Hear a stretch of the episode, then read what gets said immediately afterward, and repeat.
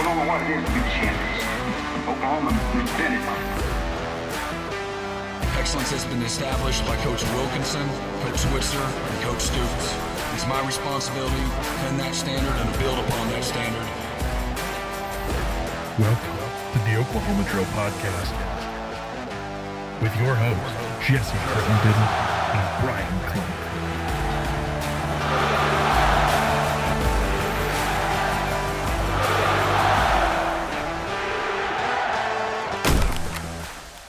Hello, Sooner Nation. OU Insider subscribers, of course, Coach Bryan Clinton fanatics, bye week haters. There's probably a bunch of you out there that fit all those categories, just like the two of us. My name is Jesse Crittenden. Uh, this is the latest episode of the Oklahoma Drill, a podcast fueled by OU Insider and the Rivals Network. I am alongside my co host, Coach Bryan Clinton. Sir, how did the bye week treat you? Uh, it was good until until Monday when my truck decided to to uh, leave me stranded. But I mean, is what it is. We'll get over it. We'll move on. Football season's back under in gear, so uh, just move on and move forward. Are, are you saying you would rather your vehicle work as opposed to not work if you had to pick If one of the two? that would be my preference. I mean, yeah. Bold, bold take. It's hot. Oh, well, uh, other than your your your truck, I know that's unfortunate. Other than that, I hope you were able to to unplug for at least a little bit. That is the one to. benefit of that's the one benefit of a bye week for media members like the two of us and I hope fans out there OU fans were able to maybe catch some other games you you'd otherwise miss you you got to catch some other teams and uh, you know, as far as OU, I think you know last week for them it was a it was a much needed bye week, uh, coming off of a really emotional win uh, over Texas, and not to mention, I mean, the expectations are there now, Byron or Bryan. They're the, the they're the number six team in the country. Uh, play, I mean, Big Twelve title, certainly a path there. College football playoff, certainly a path there. I think this was a, an opportunity for them to kind of get right heading into the second half of the season, which leads us into normally, Bryan, we would we would talk about the last week's game, but oh, OU didn't play. So instead, let's talk a little bit about the the second half of the season. You know, I- oh, OU got through their first half unscathed, but I still, I mean, there's still six regular season games, maybe a Big 12 game, a bowl game. There's a lot of there's a lot of things still left. So, Bryan, I turn it to you. If I were to ask you, what is your biggest question for this OU team heading into the second half of the season? What would that be? I think the first first and foremost is who replaces Andrel Anthony on the offensive side of the football. The passing game has been the strength of the team to this point. Um, you know, you know, strength of the offense. I, I don't want to take away from what the defense has done, but the uh the the the offense ha- has really run through Dillon Gabriel and, and the pass catchers, and you lost arguably your, your most uh, electrifying pass catcher uh, of the year to this point with with Andrel Anthony. And this is a guy that that you know, as we've discussed, he wasn't just a field stretcher. He was also a guy that that they really like to go to underneath and, and use on third downs and, and convert and move the move the chains. And uh, he did all of those things. And so I look, I'm confident in in who they've got in that room. I, I really like uh, the guys, you know, th- that are coming coming on pretty strong with Nick Anderson. I, I like what you've gotten Jayden Gibson. Um, but maybe this is an opportunity for somebody like Jaquaize Pettaway to really get himself on the field more and make more of a difference, uh, you know, in the offense as opposed to just maybe a special teams guy. So, um, there, there's opportunity there, and the good news is, is, is what you've seen from that room is guys step up uh, and guys really take grasp of the reins and and do a good job of of controlling their their opportunities in their moment. And I think that if you can have somebody step into that position and, and do that yet again in this in, in this spot, I, I think they'll be just fine.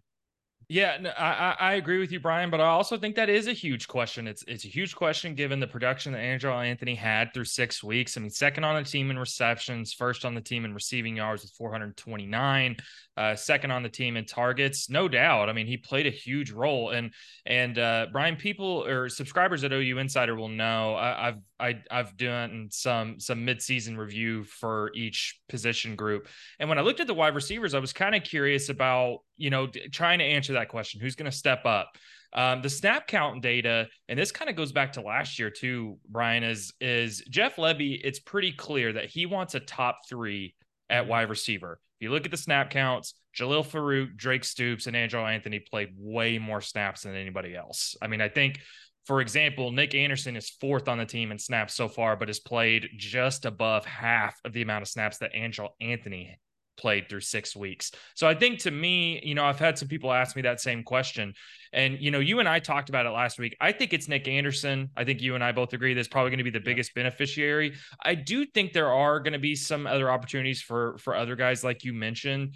Um, but it's pretty clear to me that they want somebody to come in and take the bulk of the reps. That's how Jeff Lebby operates. So I think it is going to be Nick Anderson. So it will be interesting to see does Nick Anderson take the whole thing or like, you know, the the very vast majority of them or do does Jeff Lebby, you know, change things up a little bit and it's more of a by committee approach. So I think that's going to be interesting. Uh, Bryan, I'll I'll hit you with with one of my biggest questions and it centers around this running game uh, through the, you know, through the back half of the season. I think specifically the question is Is Tawee Walker going to lead this backfield over the second half of the mm. season? And you look at the stats, you, I mean, he probably should. I mean, he leads the team in in, in rushing yards. Um, he leads, you know, all running backs in in rushing touchdowns and yards per carry.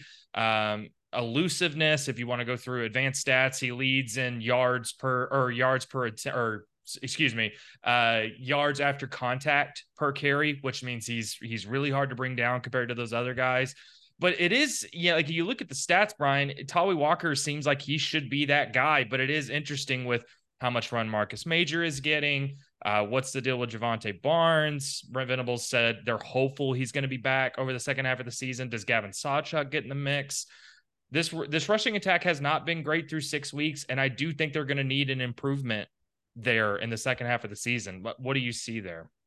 Yeah, I agree with you. Um, and look, this is this is a really good spot uh, for Oklahoma to be in as far as trying to get the run game figured out, considering the two defenses that they're they're playing against uh, in the next two weeks are are some of the worst defenses as far as uh, defending the run goes. So you've got an opportunity to build some confidence. But something that I looked at over the bye week that was really interesting to me was that Tawee Walker leads uh, leads the Sooners in rushing, but he's only got 53 carries on the year. Mm-hmm. And so like when you look at that comparatively to some of the other rosters, you've got a lot of tread on the tires as far as the season goes for these running backs. So if there is an opportunity, if they do find a way to mesh and get on the same timing and and and get everybody involved as far as the offensive line goes and get that rotation figured out, um, you know, you've got a lot of fresh guys that can really impact the game on the back end of the schedule. But still, the, the question remains who is going to be the guy that takes over?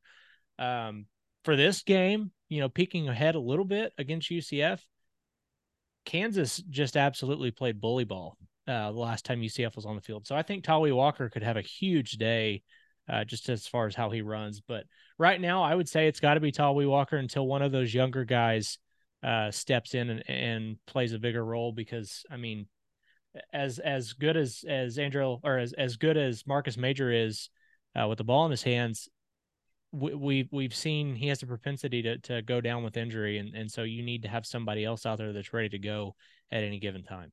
This episode of the Oklahoma Drill is brought to you in part by Prize Picks. Prize Picks is the largest independently owned daily fantasy sports platform in North America. They offer the easiest and most exciting way to play daily fantasy sports. It's just you against the numbers. Instead of battling thousands of other players, including pros and sharks, you pick more than or less than on two to six player stat projections and watch the winnings roll in. Prize Picks is really simple to play. I can make my picks and submit my entry in less than 60 seconds. With the Prize Picks reboot policy, Your entries stay in play even if one of your players gets injured for NFL games and college football top 25 matchups. If you have a player who exits the game in the first half and does not return in the second, that player is rebooted. Prize Picks is the only daily fantasy sports platform with injury insurance.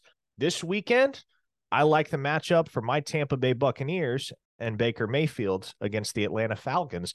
I'll be throwing in an entry for Mayfield to go above his projected touchdown total. Go to prizepicks.com slash insider and use code insider for a first deposit match up to $100. Again, prizepicks.com slash insider and use code insider for a first deposit match up to $100. Daily fantasy sports made easy. That's prize picks. Well, and and unfortunately, I think you know for for Marcus Major, I mean, he leads the team in carries, but he's averaging three point eight yards per carry. Just the, yeah. the, efficiency hasn't super been there. There's been moments, there's been good moments. Efficiency hasn't been there. And DeMarco Murray said it at the beginning of the year. I asked him, I said, when you lose a guy like Eric Gray, do you kind of know you have to have multiple guys pick up the slack or are you looking for one guy and he said i want a bell cow that's what he wants so it is going to be but that's not what we've seen through the first six weeks it has been a by committee mm. approach. So that'll be interesting. Bryan, hit me with your if you have a second biggest question for the Sooners, hit me with it. Yeah, um and this this is just kind of one that you know I, I know history doesn't really play an actual factor in a season or the way that it goes, but Oklahoma hasn't had an undefeated regular season since 2004, and so you know growing up watching Oklahoma and, and just having a lot of family and friends there's always this sentiment of what game what's the game going to be? What game is it this year that they're going to drop?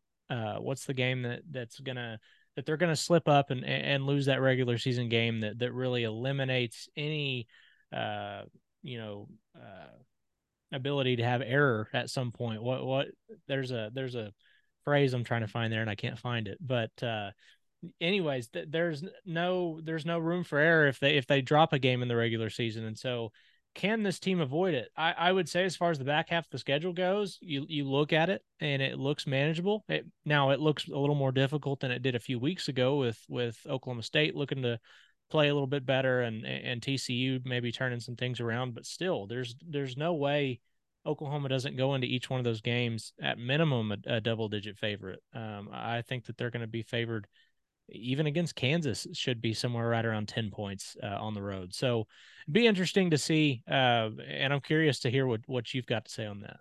It's a really good question, and actually, that was uh, I did one of my my midweek mailbags last week, and somebody asked me, "What what do you? Th-? I mean, it, it, does seem like, especially in the last few years, or really historically going back the last fifteen years or so, that OU drops typically a game that they don't expect, and some of that is is disappointing because they didn't play well, and some of it is that." it's just really hard to go undefeated right, in, in, college yeah. football. But I went through, uh, Bryan, I actually went from 2016 to 2021. Um, I look through those years specifically because I think you know those years specifically. Every year OU was seen as a as a college football playoff contender. OU lost nine regular season games through that stretch. They surrendered 39 points per game in those losses. So that tells you that, and I can't remember what they scored offensively, but there were decent offensive outputs too. It's just the defense surrendered so many points. I think of that 2020 season where um, they gave up really big uh, scoring outings to Iowa State and Kansas State really early in the year, that the, the COVID year. Um, so I think I bring that up to say I think if you're asking, can this team do it? It's a combination of two things. One, I don't see the defense having that kind of slip like those defenses in the past. I just don't. That's the common denominator in all those losses. Mm-hmm. The other one is I do think this is probably the easiest schedule back half of the schedule OU has had in a very long time. Like you said, it's assuming health for the most part and they don't have any kind of slip up, they're going to be heavy favorites the rest of the way. So I think it's both of those things combined. That doesn't mean it can't happen. Look, we've no, talked absolutely. about it. Right. If Kansas gets Jalon Daniels back, that game in Lawrence is not going to be easy. All of a sudden, Oklahoma State looks like they've they've kind of got their act together a little bit. Uh, TCU can't downplay them. Hey, even UCF, OU's a heavy favorite this weekend, but UCF has a good offense. And, and playing in Provo is not easy. I mean, no, even as bad not. as BYU's looked. So no, it's it, not. It, yeah. So that's why it's like I want to make it clear. I'm not saying OU's going to steamroll. I'm saying collectively, this is probably a little bit of an easier path. Right. Um, so that's you know that's I I, I don't see it. I, I think OU and Texas meet again in, Yeah. in, the, in the conference title game. Well, and you know, just to add on to that, sure, you look at the, the matchup predictor on ESPN or wherever they have a 95% chance of winning every game or, you know, 90%, but collectively they still only have, I believe, a 40% chance of going undefeated. So that I just, just metrics wise, that just tells you how hard it is to go unscathed the rest of the way. It doesn't matter who you're playing. It's just really, really hard Oh, it Uh, is. It 12 and oh. 0. Yeah, not to mention again, health it plays a huge, huge role. Last year, Dillon Gabriel went down for a couple of games, and that's the, season kind of fell apart. So you really can never know. But the path is there. I think the overall takeaway is the path is there for OU. I think Yep. to not repeat some of those mistakes. Uh, Bryan, I think I'll just quickly touch on my last question is, which is, can this defense continue what it has been doing? Um, all that being said about the schedule, they are going to face you know some good offenses um, down the stretch. But I mean, you look at what they've done the first six weeks. I mean, the fact that this defense is tied for seventh in the country in scoring defense, that they've only given up 14 points, that they only gave up or 14 points per game, they only gave up 23 offensive points to Texas. It's just crazy. It's crazy considering where they were a year ago. And I do think it's gotten to the point where, as good as this offense has been at times, I don't think OU can run the table and win the conference title and get to the playoff if this defense doesn't continue to play well. I mean, I do I think that's where this team has gotten is the defense playing well is a big part of it. So I, I don't know, Bryan, what do you I mean, how confident are you this this defense can keep this going? I, I think that you've seen a lot of guys just grow in confidence as the years gone along and kind of what they're doing and what their keys are. And so if if you can continue that and, and the younger guys continue to come on the way that they have, I- I don't there's there's not a lot of doubt in my mind that they should be able to continue playing at the at the rate that they have. Um I mean look, this is this this team is really starting to show the qualities of its head coach. And, and I I think as that continues to become more of and more of a factor uh, as his tenure there grows longer, that's going to just continue to be the case. The strength of this team um, is going to be what its defense is able to do. That's that's really what the backbone of Clemson's national championship runs. While while Brent Venables was there, were yes they had really really good offensive playmakers, but at the end of the day, you knew if Clemson needed to keep somebody out of the end zone, it was going to that things were going to be just fine because it was Brent Venables running the show there, and and that's really what we've seen uh, from Oklahoma to this point this year. So uh, I like where the Sooners defense is at, and I think that it, it just continues to get better from here. I I think I agree with you. I think this defense has shown enough to be confident and and that they did that they can keep up this pace over the second half of the season. Bryan, before we before we get into this this matchup with UCF, I wanted to to touch on just a couple of things that have happened the last couple of days with uh, you know with some of the press conferences, some of the some of the availabilities uh, with players. I think the two things that stood out to me, the first one is you know we got to talk with Jacob Lacey on Monday and holy cow he went into he went into really you know vivid detail about just how tough this summer was and for people who who don't know just you know he's he's you know he all of a sudden was was flying back home to Notre Dame and uh you know during the summer to for uh you know to to see some friends and he you know had a big issue with blood clots in a, in uh, in his lungs and uh, there was real concern that he wasn't going to be able to come back to football. I think he said the doctor told him that he probably shouldn't be alive. And after all of that, he's not only back on the field, Bryan, he started the last five games on the defensive line and making plays. I mean, that does the whole game against Texas change? If he doesn't have that fourth quarter sack on Texas's final drive, I mean, that was huge in holding them to a field goal. But holy cow, I think it was important for me to highlight this, Bryan, just because I think it's easy to get caught up in the these guys as players on the field. Right. But holy cow, what a what a story. And for him to be on the field after everything he's been through, it's it's truly crazy. It really is. Well, and just the testimony that that gives you going forward for life. Like, I mean, you can't you can't put th- there's no amount of, of value that you can put into that um, to be able to talk about what you overcame and and what you've done and uh, you know obviously having a family around you uh, is is vital in that. But having somebody in a, in a close knit relationship with the guys in the locker room and the coaching staff that that they've built here, you know, I, I think that really just speaks volumes on uh, his commitment to what's going on, and and it's really really uh, positive news that he's been able to come back and do this, and and just really happy for the guy to have the amount of success that he's had after overcoming something like that. Yeah, no kidding. And and I just want to make uh, sure it's clear. He he actually talked about it. He was diagnosed with a pulmonary embolism.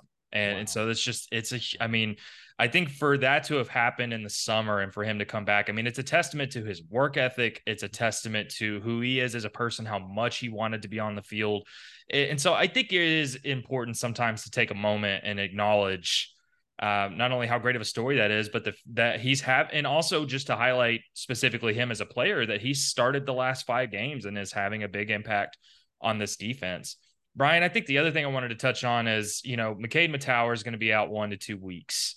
And so that puts the focus not only on the right guard spot, which is where McKade has has started every single game, but also that left guard spot, um, which Troy Everett had played the last couple of weeks, but it was Cayden Green in the game um, against Texas in that fourth quarter. So, um, but to focus uh, on the right guard, I mean, it looks like Caleb Shaffer is going to get that opportunity there. We actually got to talk with him uh, on Tuesday. Um, how confident are you maybe that that this offensive line can can absorb or can can can be productive without McKade at right guard. And as far as that left guard spot, I mean, you know, Brent Venables said Savion is back and healthy. What should the Sooners do there?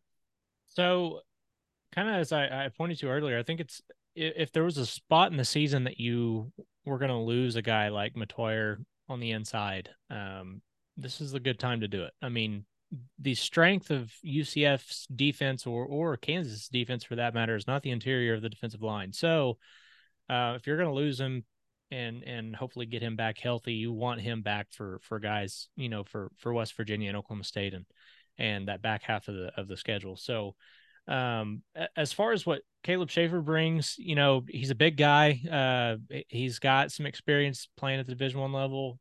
Um but you're still losing somebody that's played a ton of football. Um and I and I think that, you know, maybe this pays it forward a little bit for for you know just their development going into the the end of the year and, and going into next year. It's good to get some of these younger guys a go, but um I think they can overcome it. it it's going to be interesting to see those those four names that you said: K- Cayden Green, uh, Caleb Shaffer, Troy Everett, and Savion Byrd.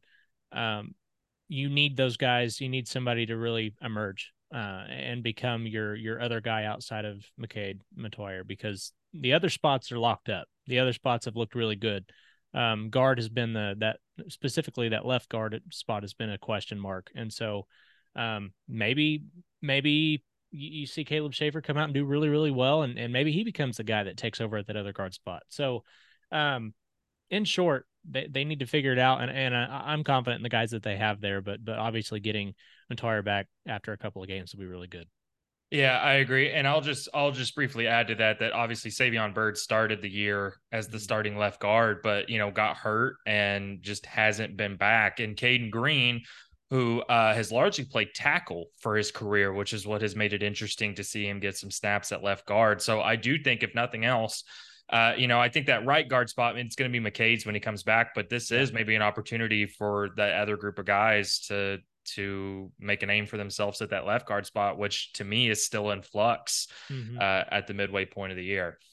Bryan, let's uh, let's segue to this matchup uh, between OU and UCF. Uh, I'm sure fans will love that it is an, it is another 11 a.m. kickoff at uh, Oklahoma Memorial Stadium in Owen Field. Uh, that game will be on ABC, I believe, on Saturday. Uh, Bryan OU is a massive, massive favorite. Um, but just to to briefly touch on where UCF is, they're kind of all over the place, man. They're they're third in rushing offense, which is a testament to how good they've been running the ball. Mm-hmm. Um, they're they're 28th in scoring offense. They have put up some points. Um, eight, but they're 83rd in scoring defense, which means they've given up a lot of points.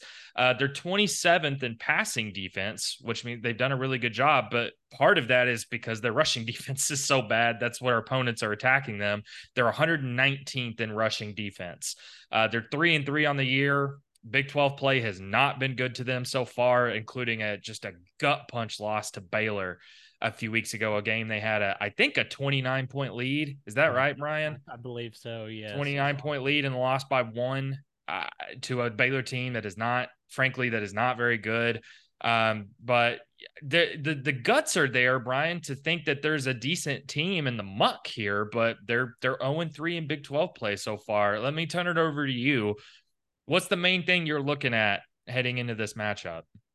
So there was a lot of numbers that popped off the screen, like you just said, whenever I was kind of going over what this team has done. Um, Oklahoma leads the country in turnover margin plus 11, and UCF ranks 117th in that category. They're minus five on the year. They don't force a lot of turnover, turnovers defensively, and they've committed 10 on the year.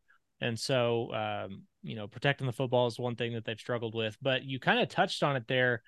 Uh, with them being a top five offense statistically, I believe they ranked fourth in the country, 516 yards a game. Uh, but but their scoring, uh, they're a little further down the list. That's because they're only scoring on 76% of their red zone trips, which is not a good number. That's that's worse than than uh, Texas, and and we saw what happened last week when when Texas got inside the red zone. So, um, you know, I think this is kind of one of those things where it, it matches up well with with what Oklahoma needs to get better at. You need mm-hmm. Oklahoma to try and kind of find a way and establish a running game just to feel better about where things are at. Um, but I'm not naive. I, I know that Dillon Gabriel's going to want to come out. Not that there's any bad blood between him and his former program, but you always want to you want to show what you're capable of and, and how you've grown as an athlete. And so, um, you know, this is this game is the, a lot of the storylines going into it are going to be about Dillon Gabriel, but I think this is going to be more about Oklahoma running the football uh, and then playing contain on on John Rhys Plumlee. That's going to be what's really important here. Gentlemen, across the nation, I have an urgent message for you. This episode is brought to you by Manscaped. The brand that took your balls to space is launching them into Ultrasphere, introducing the Lawnmower 5.0 Ultra featuring a new cutting edge design and next generation dual skin safe blade heads for different shaves. It's pretty much a spaceship to take your boys downstairs to the next level. Join the 9 million men worldwide who trust Manscaped with the brand new Lawnmower 5.0 Ultra by going to manscaped.com for 20% off plus free shipping with the promo code OU Insider. Again, go to manscaped.com to get 20% off the Lawnmower 5.0 Ultra by going to manscaped.com for 20% off plus free shipping with the code OU Insider. Again, the Lawnmower 5.0 Ultra by going to manscaped.com for 20% off plus free shipping with the promo code OU Insider. High tech for low places, Manscaped. Yeah, I'm glad you mentioned John Rhys Plumlee. That's that's something I should have mentioned at the top. Is that that is an important caveat to what's you know they've been largely without him during conference play, and he does make their team differently with as a dual threat quarterback. Uh, he's averaging over eight yards per carry uh, this season when when he has played. Um, so I think to me, I mean, we'll touch on Dillon Gabriel a little bit more in a second, but to me, Bryan, I think it's the rushing attack for both teams. This this OU rushing defense has been pretty pretty dang good and a lot better than they were last year. I, th- I think they had a really good showing against against Texas. They're they're 28th this season in rushing defense. But to me, does that rushing defense hold up against a unit in UCF that is probably as a whole uh, the the best rushing unit certainly they've seen so far and may see the rest of the year. And then mm-hmm. you turn to the other side of things I think it's hard to know if the UCF defense is really good at guarding the pass or is defending against the pass, or if it's just because they're not good defending the run. Opponents aren't passing the ball. But to me, there's a, this is a prime opportunity for OU's running game to get going. And if they can't and it puts the shoulders on Dillon or puts the, the load on Dillon Gabriel, that would worry me a little bit about this running game if they can't mm-hmm. get going against UCF. That would worry me a little. I would agree. Yeah. I mean, when Kansas piles up 399 yards on the ground and five touchdowns and this team's given up five yards a carry, I mean, you should be able to get the ball going on the ground here. So 100% agree with you on that. Yeah, I, I, absolutely. But again, I think there's no reason. I mean, uh, there's no reason to think that that OU isn't going to need Dillon Gabriel uh, to to play well. Obviously, he's played really well through the first six weeks. I'm glad you touched on. Obviously, this is a this is a bit of a not a homecoming. Uh, what uh, road road coming? Yeah, sure. His that, former team that works. is that Road it? Trip. Road Sure. works. His former team is coming to Norman. That's what it reunion. is. A reunion. Let's call reunion. that. There That's a much simpler word that should have come to mind a lot quicker than road coming. It is a reunion game for Dillon Gabriel. And it comes at an interesting time, Bryan. OU 6 and 0, UCF struggling a little bit in their first season in the Big 12. And the Heisman hype for Dillon Gabriel, it's not just hype anymore. It's tangible, it's real. Um, I, I mean, I think he's he's probably in the top three favorites right now. I think he is a top three betting favorite right now. Um, and so I think the the path for him to get an invite to New York City is is pretty clear. It's continue to play like he has, and OU needs to keep winning games. And I think both those things can happen. But for Dillon Gabriel, uh, you know, I do think, uh, you know, I do think OU is going to be able to run the ball a little bit more against UCF. I don't know if Dillon Gabriel is going to have to pass the ball a ton. The thing I'm going to be looking for is how much is he used in the running game? Is a big part of OU's rushing attack him, you know, running the ball on the ground? That's what we've seen the last couple of weeks. He had 113 yards against Texas. That that to me is what I'm looking for specifically out of Dillon Gabriel, even outside of the Heisman hype, the reunion storyline is does he continue to run the ball like this? Yeah, and I, I think Oklahoma kind of found it's and it's been a good thing for for Jeff Lebby. Yeah, absolutely. Well, to, to kind of wrap it up, Bryan, just how confident are you that that the Sooners can can improve to seven and zero? Um, and, you know, after this weekend, and what do you think is the number one key? If if you're confident, what do you think is the is the thing that that propels them to victory this weekend?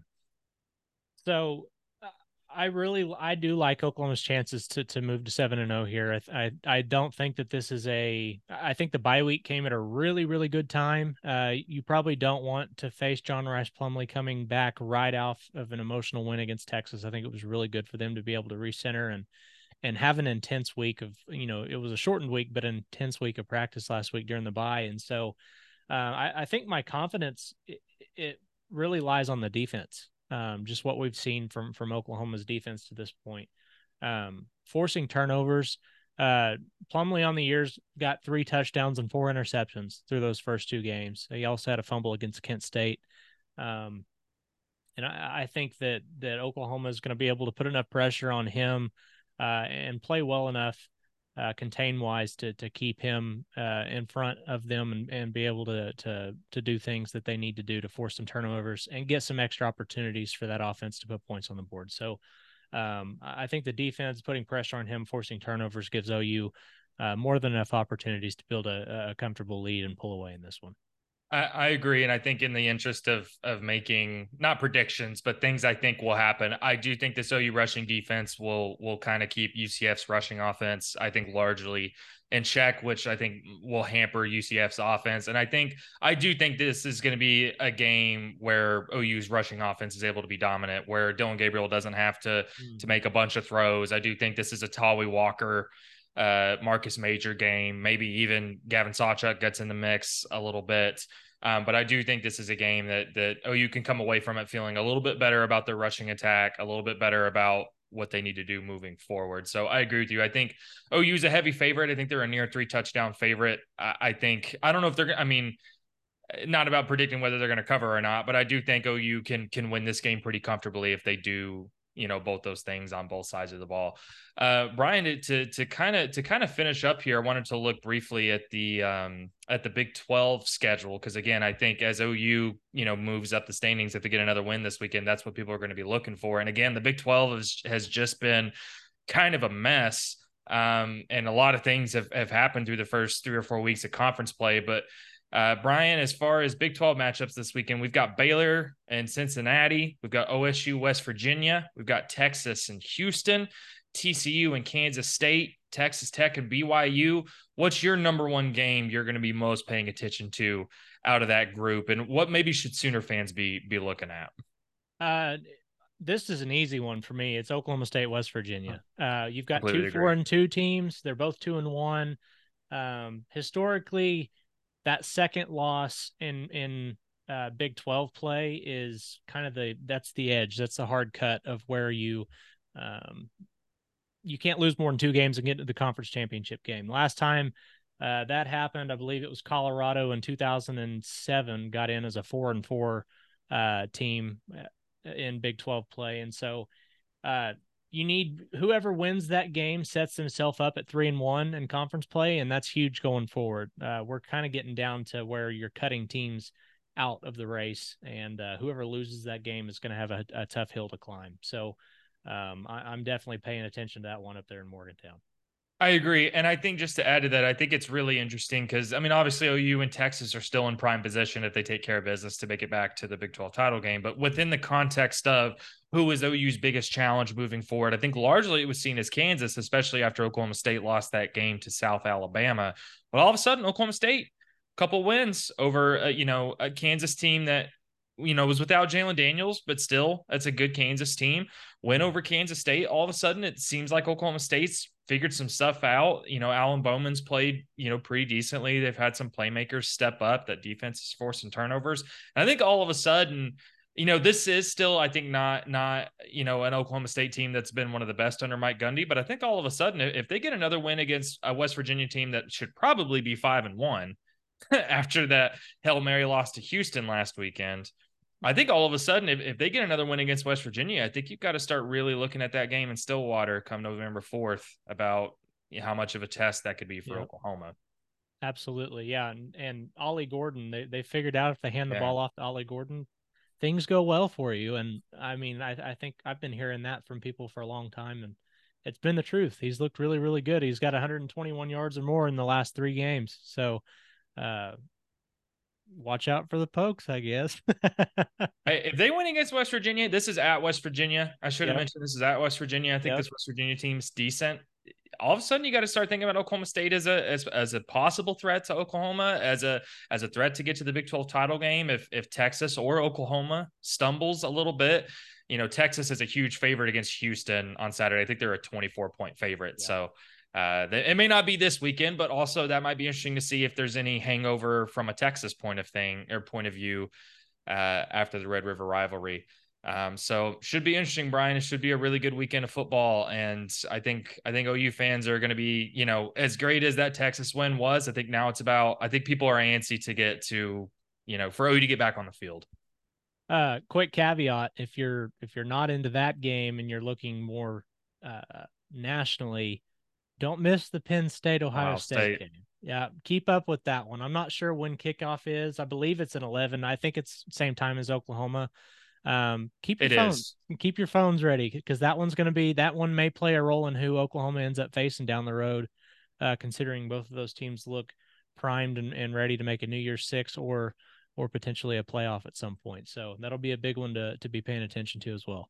Yeah, glad you mentioned that. I think this is you know, within the context of again, if Oklahoma takes care of business and wins out, I think there's no way they make the they don't make the playoff. But mm-hmm. if they lose one, it's going to be games like this that that could end up playing a role in how the final you know uh you know playoff seeds, how the rankings yep. Yep. shake out. So I'm glad you mentioned that.